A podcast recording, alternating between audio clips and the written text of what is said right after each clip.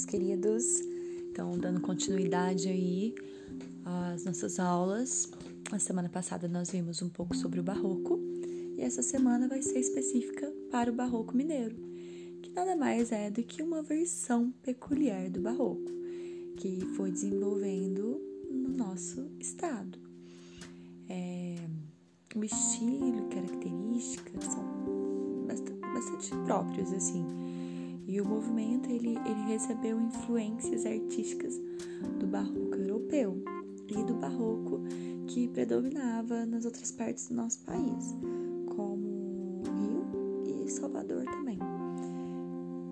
As características de dualidade, contradições do movimento artístico. Então, pouco se sabe da história pessoal dele, tá? Mas ele foi um artista que não desfrutou de fortuna em vida também. Ele recebia também um, um valor sobre as encomendas, né, que eram feitas. Ele tinha alguns escravos, tá? Mas ele, a gente sabe que ele doava muito também as obras para o, a, o ouro para os pobres, por volta de 1777, ele começou a exibir alguns sinais de uma misteriosa doença que era degenerativa, que lhe valeu o apelido de Aleijadinho. O corpo dele foi progressivamente se deformando e o que lhe causava dores contínuas também. E ele teria perdido vários dedos das mãos restando-lhe apenas o indicador e o polegar. E todos uh, uh, os dos pés também, ele perdeu todos os, os dedos dos pés. E ele andava de joelhos. E para trabalhar, ele tinha que fazer é, com que ele amassar, é, amassassem os, os cinzéis né, nos contos e os materiais ele pedia para as pessoas pro, ele tinha alguns escravos né que, que iam fazendo a parte mais é, rigorosa do trabalho.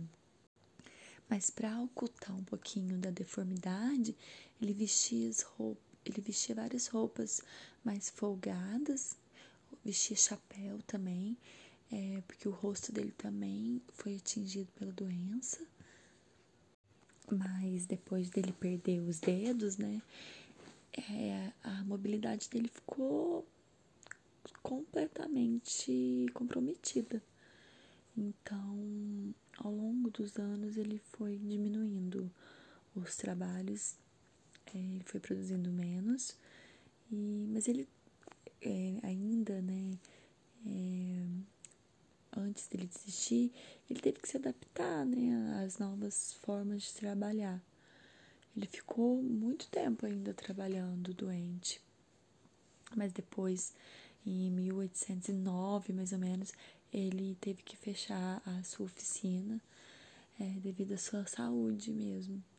Mas ele deixou muitas, muitas obras é, que dá pra gente conhecer. Eu vou deixar no link para vocês é, conhecerem um pouquinho mais as obras dele, como a Igreja de Nossa Senhora da Mercedes Perdões, é, os apóstolos é, esculpidos no Santuário do Bom Jesus dos Motozinhos.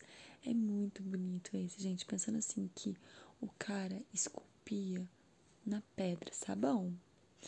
Existem muitos mitos ainda sobre a história dele, tá? É, não foram comprovados mas o mais importante é a gente conhecer a técnica do artista e a grandiosidade que ele deixou pra gente.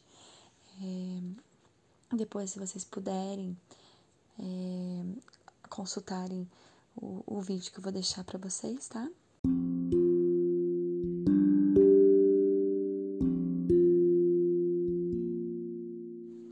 E aí, vou deixar para vocês também a página vocês vão fazer as atividades a partir da página 139. É a última semana né, do PET 4. São apenas quatro questões. Caso vocês tenham dúvidas de como resolver na parte de interpretação podem me procurar que estarei à disposição, tá bom? Grande abraço, até a próxima.